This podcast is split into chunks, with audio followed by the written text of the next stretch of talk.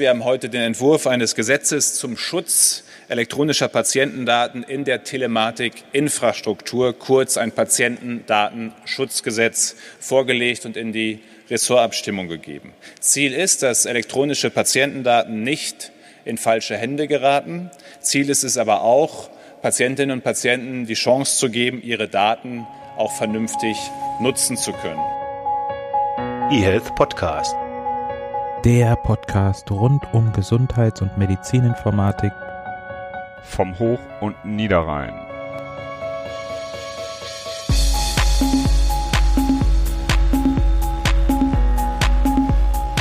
Hallo und herzlich willkommen zum eHealth Podcast Ausgabe 97c. Nein, wir machen jetzt wieder ganz normale Nummerierung, Folge 98. Heute erst mit einer kurzen News zum Patientendatenschutzgesetz. Das wird Bernhard uns erklären. Und danach haben wir einen Gast, Marco Walker, Vorstand der Asklepios Kliniken und dort unter anderem auch zuständig für die IT.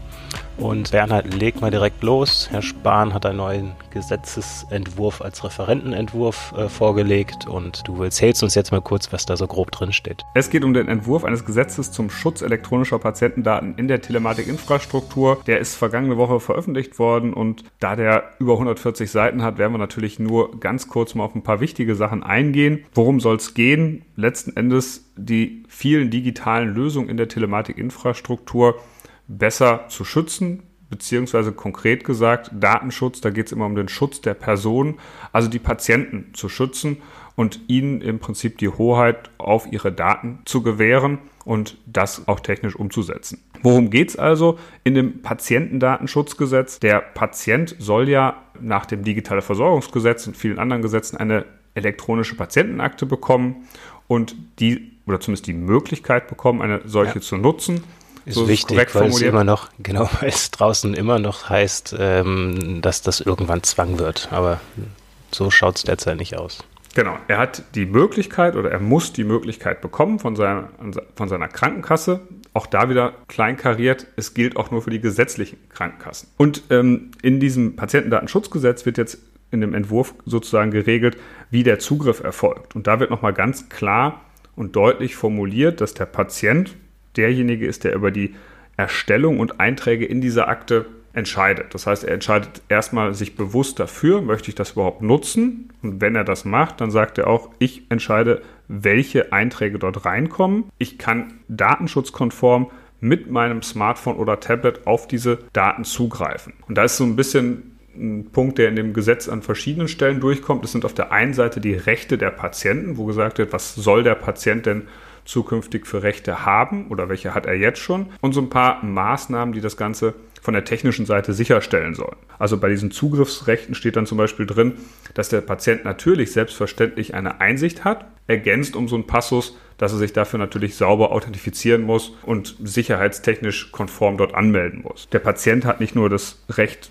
äh, einzusehen, sondern auch Einträge zu löschen er kann den Arzt auch auffordern, bestimmte Einträge zu machen und hat natürlich auch die Möglichkeit, Zugriffsrechte weiterzugeben. Ja, das Ganze wird natürlich auf diversen Seiten breit und umfassend beschrieben. Darüber hinaus gibt es ein paar weitere Punkte. Einmal die Datenspende. Im Dezember gab es viel Diskussion zum Thema Organspende. Jetzt hier das Thema Datenspende. Die soll auch ermöglicht werden. Und sowas könnte dann eben auch auf so einer EGK abgespeichert werden und eben der Zugriff per App, auch das wieder so eher in diese technische Komponente.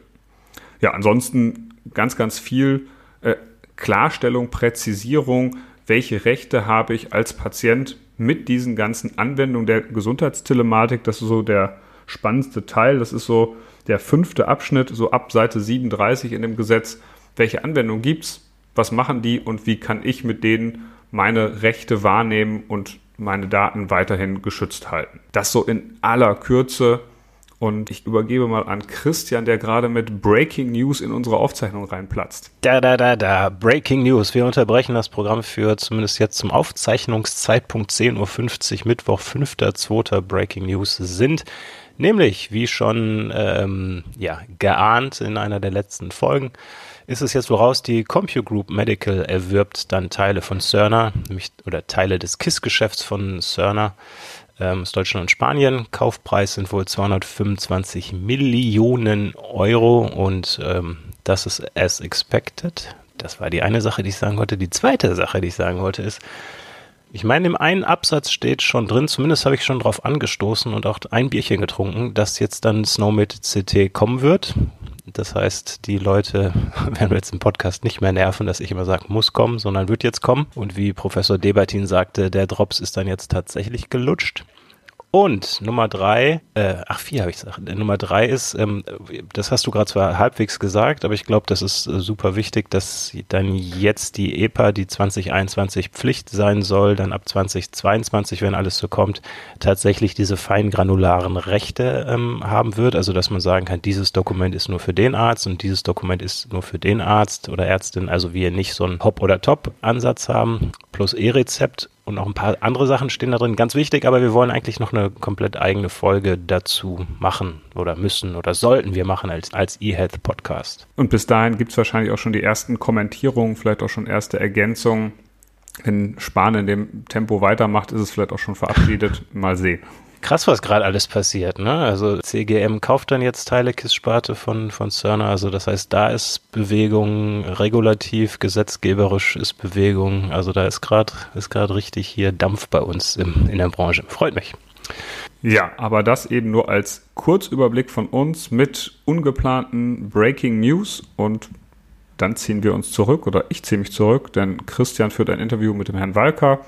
Viel Spaß dabei. Wir haben heute wieder einen Gast hier. Das ist Marco Walker von der Asklepios und ich äh, freue mich sehr, dass wir heute ein Interview gemeinsam führen können. Wollen Sie sich vielleicht am Anfang und die Asklepios, falls die jemand nicht kennt, kurz vorstellen? Ja, hallo zusammen. Vielen Dank, Herr Professor Wache, für das Interview. Ähm, hab Lust zu. Ja, zu mir und zu Asklepios. Ich bin ähm, COO, wie das so neudeutsch heißt, bei Asklepios in dem Unternehmen und zuständig für das operative Geschäft von einem Teil unserer Krankenhäuser und eben darüber hinaus auch zuständig für das ganze Thema Prozesse und damit natürlich auch für Digitalisierung und viele andere digitale Aktivitäten, die sich in dem Umfeld bewegen und das führt uns auch zusammen. Asklepios ist nach Helios der zweitgrößte Krankenhauskonzern in Deutschland in Familienbesitz. Ähm, wir machen dreieinhalb Milliarden Umsatz, haben 40.000 Beschäftigte und äh, sind so in den letzten zwei, drei Jahren in der Transformation, dass wir eben nicht nur Krankenhäuser betreiben, sondern sagen, wir sind sozusagen ein breit aufgestelltes Gesundheitsunternehmen von Prävention bis zur Nachsorge in vielerlei Hinsicht und in diesem spannenden Weg der Transformation befinden wir. Okay, und zwar haben Sie, glaube ich, oder hat das Klepios nicht nur sind es 36 Kliniken, aber es gibt auch Hotels, oder? Die zur Asklepios-Gruppe gehören sozusagen. Ja, das ist ein bisschen verschachtelt. Also wir haben insgesamt 150 Einrichtungen und zu uns gehört ja auch noch, da haben wir die Mehrheit, ähm, Mediklinik-Klinikgruppe. Äh, mhm. Und dann haben wir in der Tat ähm, mehrere Krankenhäuser, also es sind Reha-Kliniken in dem Fall, die haben auch noch Hotellizenzen. Das ist so ein Part, also das wäre zum Beispiel da in, in Bayern, Bad Griesbach, äh, wunderschön gelegen im Voralpenland. Ähm, aber auch, ich glaube, das meinten Sie, das ist, das ist dann aber dem Gesellschafter sein Thema. Er hat noch darüber hinaus noch ah, okay. eigene Hotels sozusagen als eine andere Company. Dann habe ich auch noch gesehen, dass Sie auch noch zuständig oder dass Sie verantwortlich sind für das, ähm, für das Health TV.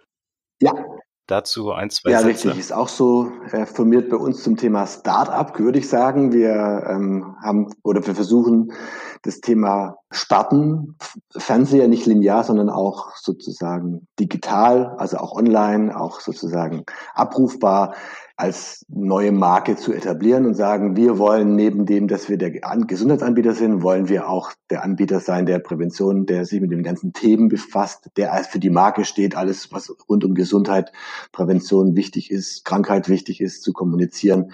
Und da versuchen wir eine mediale Marke aufzubauen mit eigener Senderlizenz, ähm, Rundfunkstaatsvertrag und so weiter, wie das alles ist. Ich glaube, ich habe das sogar bei meinem, ich habe das sogar in meinem Sendersuchlauf gefunden. Kann das sein? Wird das auch ganz ja, normal ja, das läuft aber per Satellit und über Kabel und wenn Sie den Sendersuchlauf mal starten, sind wir irgendwie auf Kanal 483 oder so, nageln Sie mich nicht fest und sind da auch empfangbar. Ja. Okay, okay. Ich muss das mal nach vorne sortieren, dass ich da mal, dass ich da mal reinsepp, weil bis 400 komme ich meistens nicht hoch. Gut. Wir haben uns überlegt, dass wir ein bisschen was besprechen. Einerseits zum Thema Datenschutz und Datensicherheit. Wir zeichnen also Anfang Januar auf und da ist das weiterhin ein großes Thema. Dem Thema wollen wir uns also ein bisschen widmen und dann das ganz große Schlagwort Digitalisierung. Genau. Und ich würde vorschlagen, wir starten einfach mal mit, mit dem Thema Datenschutz und Datensicherheit. Vielleicht ganz kurz, Datensicherheit verstehen wir jetzt dann so, dass die Daten sicher sind, also dass die Daten nicht verloren gehen, dass sie nicht verschlüsselt werden, man nicht mehr darauf zugreifen kann, etc. Und da war ja jetzt, ich glaube in Fürth war das, gab es wieder ein Krankenhaus, was eben nicht mehr, also hat man auch in den News, was nicht mehr vernünftig arbeiten konnte, keine neuen Patienten angenommen hat, weil dort auch wieder Ransomware zugeschlagen hat. Wie schätzen Sie jetzt, wie schätzt die Asklepios da die Gefahr von Hackerangriffen ein und ja, können Sie da irgendwas sagen, was Sie dagegen machen, ohne jetzt die Hacker da genau. einzuladen? Das ist natürlich dann auch also ein bisschen schwierig. Ne? Extrem wichtiges Thema und natürlich ist es immer so gleich, da hat man so die Gefahr, wenn man darüber redet, dass man sich so ein bisschen wie der, wie der Bienenstock im Wald vorkommt, ja. Aber äh, erstmal, ja, Fürth war, glaube ich, Ransom, wie ich das auch mitbekommen habe, moted und erstmal äh, Mist für die Kollegen und tut mir leid, da Beileid kann man nur sagen maximal mhm. wichtiges Thema für uns. Ist, ein, ist, ein, ist kein Thema, wo man so Bucketlist-mäßig abhaken kann, sondern ist permanent äh, dran zu arbeiten. Also wer da sagt, er hat da alles im Griff und er ist da safe, ich glaube, der ist äh, ein bisschen naiv unterwegs. Also bei uns hat es eine maximal hohe Priorität und kann ich gleich ganz viel noch dazu erzählen, aber ist definitiv extrem wichtig und sozusagen ganz hoch aufgehängt bei uns. Und äh, jetzt dann eher eine persönliche Frage, wenn wir jetzt darüber sprechen, äh, achten Sie auch darauf, dass, dass es nicht quasi wie eine Einladung an Hacker rüberkommt? Also ich habe jetzt auf dem, was war das, 36C3, dem Hacker-Kongress, dem äh, Chaos Computer Club-Kongress gesehen, da gab es eine mehr oder weniger indirekte Aufforderung, weil ich weiß gar nicht mehr genau, wer es war, Gematik oder irgendjemand, nee, also ich glaube, irgendein Aktenanbieter hat gesagt, auch vom Chaos Chaos Computer Club konnte das nicht gehackt werden, was jetzt natürlich dann mehr oder weniger eine indirekte genau. Einladung war. Also bitte keine indirekte Einladung. Wir, wir, wir lassen uns ja, wie das so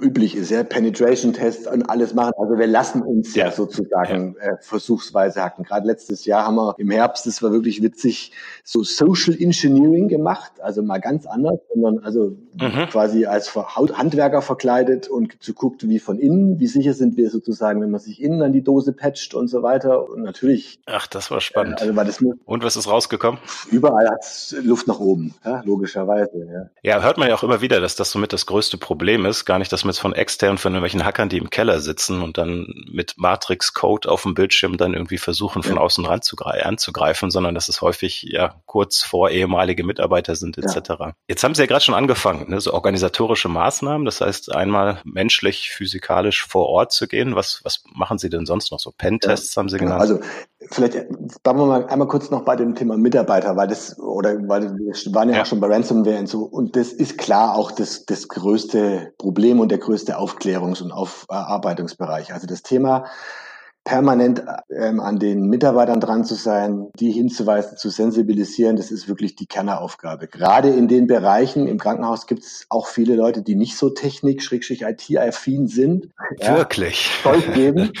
Das genau. habe ich ja noch nie gehört. Und, und, da ist eben natürlich eine hohe Relevanz, da wirklich Anhänge von Mails zu gucken. Natürlich haben wir Firewalls, mehrere gucken. Wir kriegen täglich, ich habe gerade gestern nochmal mit unserem CEO gesprochen, wir kriegen täglich 200.000 Angriffe ja, auf unser, unserem System. 200.000. Da zählt dann so ein Portscan ja, oder sowas auch genau. schon dazu, oder? Ja, okay. ja, ja, also es aber schon wirklich äh, auch ganz aktive Phishing-Mails personifiziert, wo sich dann irgendwelche, was weiß ich, bis irgendwie in die Gussstaaten oder ehemaligen Gussstaaten rückverfolgbaren Leute ausgeben als Vorstand und irgendwelche Zahlungsanweisungen versuchen. Also es ist wirklich schon beachtlich, was da passiert. Aber gut, also äh, ja. Daily Business würde ich sagen, müssen wir mit umgehen, tun wir auch. Wie gesagt, größte Lücke oder größte, nicht Lücke ist falsch, größte Aufgabe, größte Challenge sind Mitarbeiter und sich sozusagen nach Schulung zu kümmern. Ähm, mhm. Organisatorisch vielleicht haben wir es, und das ist der Riesenvorteil von so einem großen Unternehmen, natürlich haben wir da ganz andere Möglichkeiten. Wir haben Standards, wir haben ein Rechenzentrum, standardisierte Prozesse, standardisierte Software. Wir sind ISO 271 zertifiziert, B3S auditiert, arbeiten eng mit dem BSI zusammen, ähm, arbeiten eng auch mit anderen sicherheitsrelevanten Firmen zusammen. Hier in Hamburg zum Beispiel ist Airbus, mit denen sind wir eng im Austausch. Tun wir das aus unserer Sicht maximal Mögliche, um da wirklich versuchen, sicher zu sein.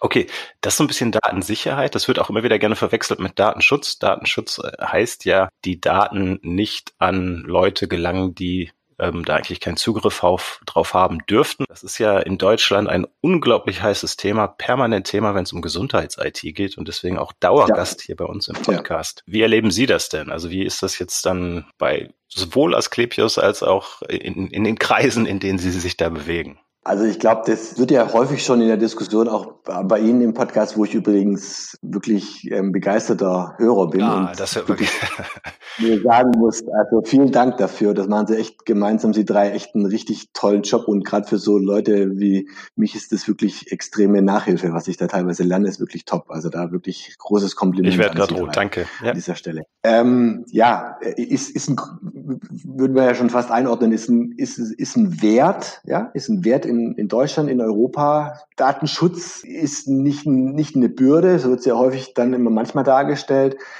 ähm, hat aber auch, wenn man ehrlich ist, immer nur sekundär was mit mit IT zu tun oder mit, mit Digitalisierung. Das wird ja immer manchmal schnell über den Haufen geworfen, aber wenn wir gucken, was bei uns, wenn es was, was passiert, wir haben auch unsere Fehler, wir haben unsere Datenschutzvorfälle, wir müssen den Datenschutzbeauftragten Probleme melden, das nachverfolgen, versuchen sie abzustellen, sind es nicht oder primär nie IT-Themen oder ganz selten IT-Themen, sondern meistens organisatorisches menschliches Versagen, was da passiert. Ja, muss man so ganz deutlich ja. sagen. Ja. Aber hat eine hohe Relevanz, hat eine hohe Priorität und äh, von diesen Kausalistiken, dass man sagt, ja, es ist nicht so wichtig und der Datenschutz, der lähmt uns halte ich gar nichts, weil wenn wir so anfangen, in die Diskussion einzusteigen, äh, wird es schwierig und das zeigt es ja auch. Wenn man das damit professionell umgeht und da gute Logiken entwickelt, kann man mit Datenschutz auch trotzdem viel gut hinkriegen, ja, in der organisatorischen ja. Kommunikation. Das, das ist also es ist kein Widerspruch, weil und es wird ja manchmal so ein bisschen dargestellt, es wäre ein Widerspruch. Ähm, wir kriegen das für uns in der großen Organisation wirklich sozusagen strukturell wirklich ähm, eigentlich gut abgebildet. Ja, ich, also gut, die Leute, die zuhören, kennen das ja sowieso bei uns. Also ja. ne, Datenschutz ist extrem wichtig und wenn das auch tatsächlich der Grund ist, der dahinter steckt, dann ähm, ist es auch wunderbar, damit umzugehen. Wenn das ein vorgeschobener Grund ist, dann wird es halt immer schwierig. Ne? Wenn man eigentlich einen anderen Grund hat, aber einen Datenschutz vorschiebt, was ja durchaus passieren sollte ab und zu, dann ist es natürlich schwierig, damit umzugehen. Ja, richtig. Jetzt ist es schon ein bisschen her, großes Thema deutschlandweit, nicht nur im, im Gesundheitswesen, DSGVO, gab absurde Situationen, die ich erlebt habe, auch in, in Arztpraxen. Wie, was, was für ein Aufwand ist das denn jetzt bei so einem großen Tanker wie Asklepios, so eine Änderung umzusetzen? Also haben Sie wieder im Nachhinein, keine Ahnung, Zahlen, wie viele Manntage dafür draufgegangen sind oder war das gar nicht so viel oder? Ähm ja, ich würde es vielleicht gar nicht nur, nur auf das DSGVO beziehen, sondern generell, wenn ich jetzt, also ich mache den Job jetzt seit 18 Jahren, also in der Branche 18 Jahre tätig. Wenn ich überlege, vor nicht, ich würde sagen vor zehn Jahren war das Thema Datenschutzbeauftragter noch irgendwie so ein, ein, ein Job, den man jemandem um den Hals gehängt hat, wo man eh nicht wusste, was der tun soll, so ein bisschen. Äh, und mittlerweile haben wir im Konzern eine eigene Abteilung dafür, ja, mit äh, konzernweiten Datenschutzbeauftragten, der die Häuser koordiniert. In den Häusern haben wir klare Verantwortlichkeiten geregelt. Also die die wirklich die Ressource in den Häusern ist deutlich auch zwingend mehr geworden und äh, in, in, in, in, dann auch in so einem ganzen Konzern ganz anders organisiert. Also das hat sich dramatisch verändert in der Relevanz. Nicht nur bei, der, bei, der, bei den Manntagen, sage ich jetzt mal so, die da permanent anfallen, auch in den organisatorischen Anforderungen. Also wenn ich überlege, wie schwierig, wir führen ja ab und an neue, neue KISS-Themen oder neue Software ein in, in unseren Häusern oder in unseren Bereichen und wie mittlerweile da das Thema Datenschutz, Zugriffsrechte, Konzepte, Rollenkonzepte, was das für eine relevante Rolle spielt, was wir da im Vorfeld im Austausch auch mit den Datenschutzbeauftragten sind, das versuchen dann zu adaptieren. Das hat deutlich andere Qualitäten wie noch vor kurzer Zeit. Genau, aber auch zu Recht. Ja, ne? Also ja. das ist natürlich auch gut so, dass eben nicht mehr irgendwie Stationslogins gibt und jeder auf alles zugreifen kann, insbesondere in einer Nachtschicht, wo man nicht so wahnsinnig viel zu tun ja. hat. Das ist ja auch ne, das ist auch gut ja. so und so muss es auch sein. Ansonsten sinkt natürlich da auch die, die Compliance ja. ähm, für Gesundheits-IT. Ja. Gut, ja, dann würde ich das Thema Datenschutz und Datensicherheit so ein bisschen ähm, ad acta legen, zumindest jetzt in unserem Interview, und würde mal zum ganz großen Thema ähm, Digitalisierung kommen. Ist ja sowieso die Frage, ob sich das alles durchsetzt mit den ganzen Computern und so. Aber woran liegt es denn jetzt Ihrer Meinung nach, dass das in Deutschland im Gesundheitswesen, ohne jetzt jammern zu wollen, der Durchdringungsgrad ähm, von IT so so gering ist. die dramatische Relevanz dieser neuen technologischen Möglichkeiten und der neuen Innovationen, die wir da haben, die haben wir als Unternehmen erkannt und das ist absolute Prio 1 bei uns. Also das ist jetzt nicht irgendwie abdelegiert in die IT-Abteilung oder in unseren Chief Information Officer, sondern das ist absolute Vorstandsaufgabe. Und das, das CEO hat es sozusagen klar äh, sozusagen ausgerufen. Ich habe Digitalisierung auf dem Schirm. Unser Medical Chief Medical Officer hat ganz viele Digitalisierungsthemen. Also das ist absolut entscheidend, dass der Vorstand von oben her das Thema treibt und unterstützt. Und das ist auch schon die Antwort auf Ihre Frage, dass ich glaube, das Thema häufig eben nicht genauso in den letzten 10, 15 Jahren von, von der Führung her von, von, äh, von der obersten Heeresleitung in den Unternehmen vorangetrieben worden ist. Okay, jetzt haben Sie gerade ein bisschen von Asklepios oder mit Asklepios angefangen und dann äh, ja generalisiert, dass das auch bisher so war. Wie war das vorher bei der Asklepios wieder in, Gesamtdeutschland oder? Ja, also aber, aber schon richtig, das, also der, wir sind da weit hinterher. Sie fragen ja, wo es liegt. Ich glaube, es ist, wie gesagt, es ist natürlich, es gibt da mannigfaltige Ursachen. Ich glaube, da können wir Stunden darüber sprechen von dem ganzen. Ich glaube, ein Riesenbaustelle ist, das merken wir selbst bei uns im Unternehmen, ist den Sack voll Flöhe hüten, nenne ich das immer. Wie kriegen wir alles unter einen Hut? Standardisierung, äh, Konnektivität, äh, Themen. Und es ist natürlich in so einem, in so einem jeder macht, was er will, Welt, wo wir uns leben. Jedes Bundesland macht es anders, jeder hat eine andere Auffassung jeder Krankenhausträger macht es anders, jede Krankenkasse macht es anders. Ist es natürlich hochkomplex, da, da wirklich sozusagen äh, Impact drauf zu kriegen auf das Thema. Das merken wir allein bei uns ja, im Unternehmen. Warum, warum klappt das bei anderen Ländern durchaus besser? ja, weil die natürlich teilweise da deutlich bessere, strukturiertere Vorgaben machen ja, und, und klarer vorgeben, wie was zu sein. Wie gesagt, das ist auch in ist, ist ihre Standarddiskussion, die Gematik, wie lange die braucht und so weiter und was haben wir da an Vorgaben. Also an den Stellen, das ist das dann, ist das dann jetzt der Ruf von der Privatwirtschaft ja. nach einem stärkeren Staat? Ja, ja, ja, also an der Stelle ja. Also okay. Privatwirtschaft braucht ja regulatorische, klare Regeln und an dieser Stelle brauchen wir klare Vorgaben. Ich meine, in anderen Bereichen, Ingenieurskunst, ISO, die haben ja tausend Vorgaben und so, aber in, dem mhm. Bereich der nehmen wir es mal, den semantischen Diskussionen, ist ja auch ein schönes Thema immer bei Ihnen oder so, haben wir Wildwuchs in Deutschland. Ja, so, ja, ja. macht es nicht einfach. Ja, oder ja. ist zurzeit wirklich die Diskussion mit den unterschiedlichen großen Kassen zu der Diskussion, wie können diese Kassen, die jetzt ja alle bis nächstes Jahr diese Gesundheitsakten auf den Weg bringen sollen, wie reden mhm. die mit uns? Also mit uns, mit Kliniken. Ja, da redet jede Kasse einzeln mit uns und jede Kasse möchte mit irgendwelchen Argumenten irgendwelche Schnittstellen in die KISS-Systeme haben. Aber jede Katze einzeln. Ja, das ja?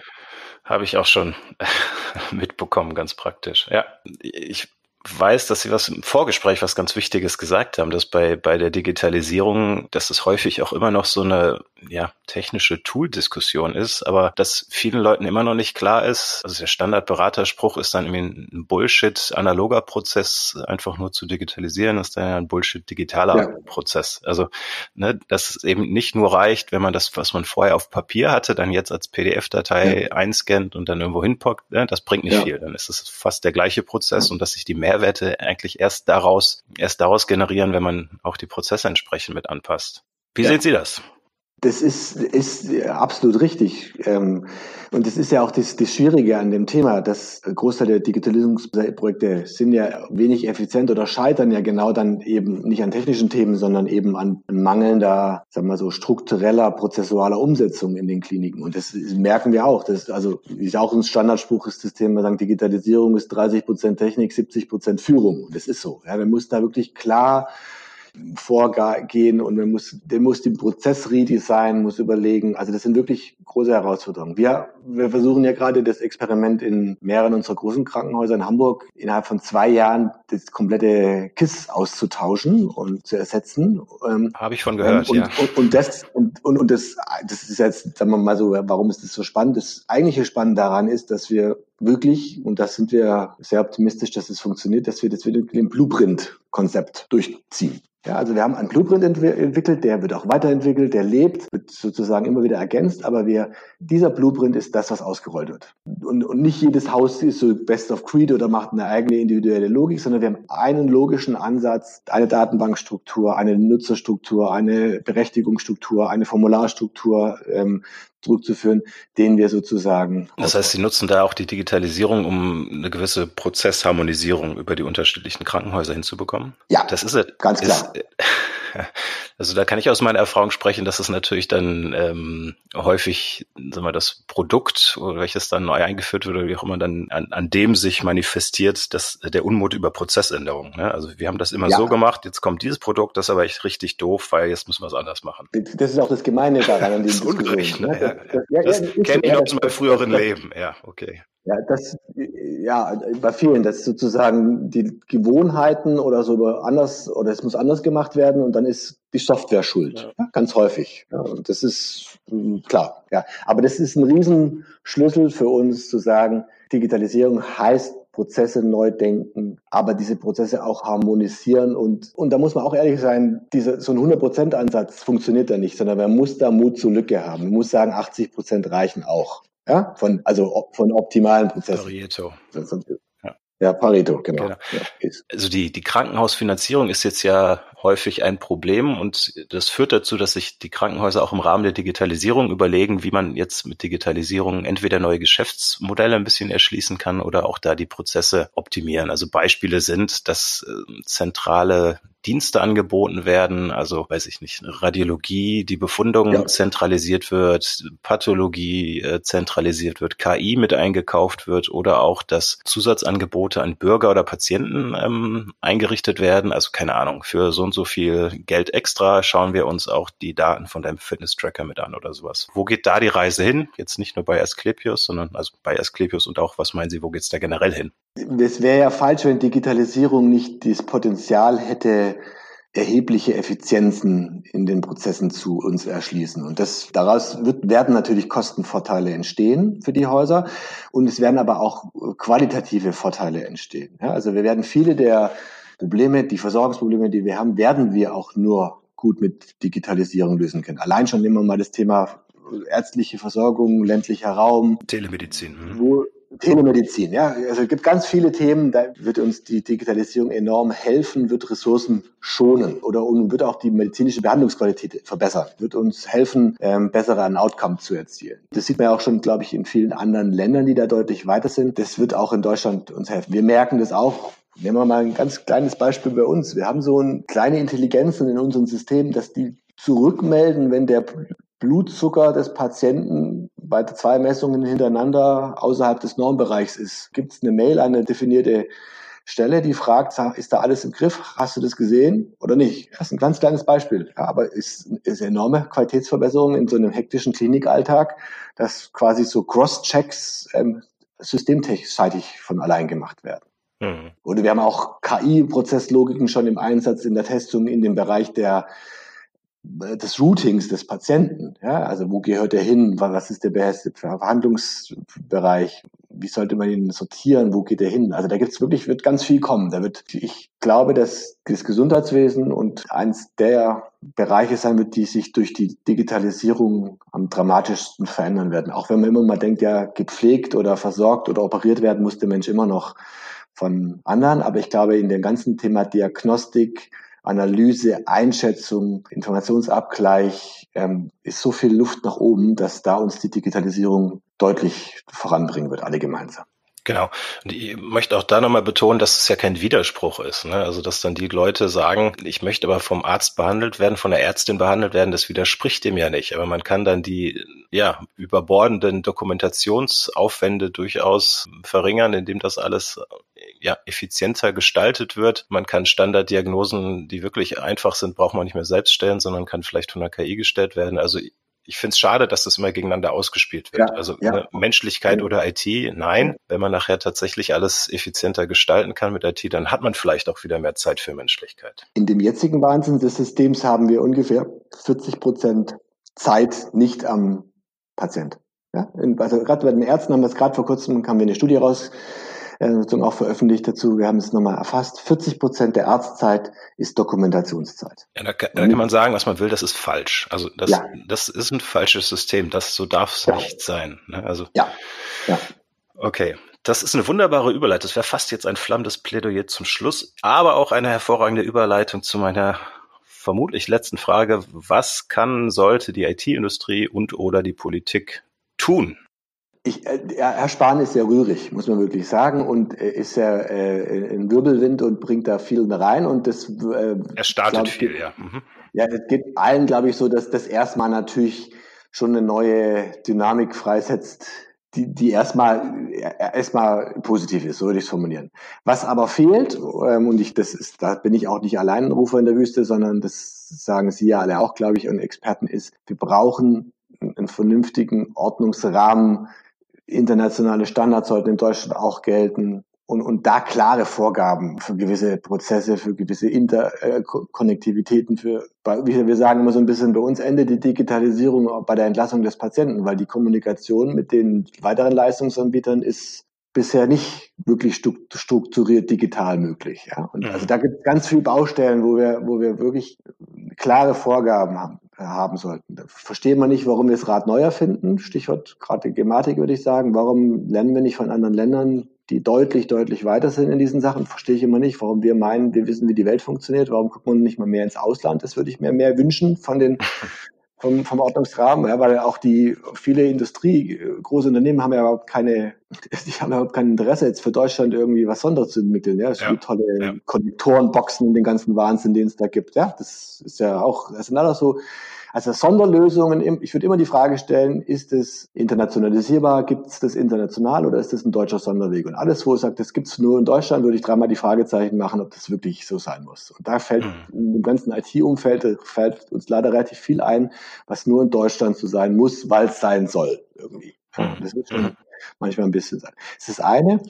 Was ich von uns allen mehr uns wünsche, ist, gefühlt kommen, kommen wir uns gerade so vor, dass es, wir sind ein bisschen wie so ein aufgeschreckter Hühnerhaufen, alle durcheinander rennen und jeder macht was. Viel Geld wird verbrannt, viel Risikokapital im Markt, jeder glaubt, da ist irgendwie was zu verdienen, Goldgräberstimmung, da äh, irgendwelche Startups werden zu Einhörnern und also das ist schon abenteuerlich, was da an, an Dynamik oder Fantasie drin ist. Jeder meint jetzt Sachen selber zu entwickeln, wir Krankenhauskonzerne, die Krankenkassen beteiligen sich etc. pp. Ich würde mir viel mehr Kollaboration, Zusammenarbeit wünschen. Ich würde mir viel mehr überlegen, lasst nicht bitte fünfmal das Rad neu erfinden, sondern lasst uns gemeinsame Lösungen etablieren. Und da ist mein Plädoyer an uns alle, lasst uns sozusagen die Kräfte, die Synergien bündeln, gilt für die KISS-Anbieter, gilt für uns als Krankenhausbetreiber, um, um nicht sozusagen unnötige Ressourcen, Zeiten, Nerven zu verschwenden, weil wieder 20 verschiedene Standards oder Ideen durch die sozusagen durch die Republik entwickelt werden. Es ist von Bezahlerseite, ne, Bürger, Versicherte, ist es, wäre das ja auch sinnvoll. Was machen Sie denn dafür? Also was machen Sie jetzt konkret?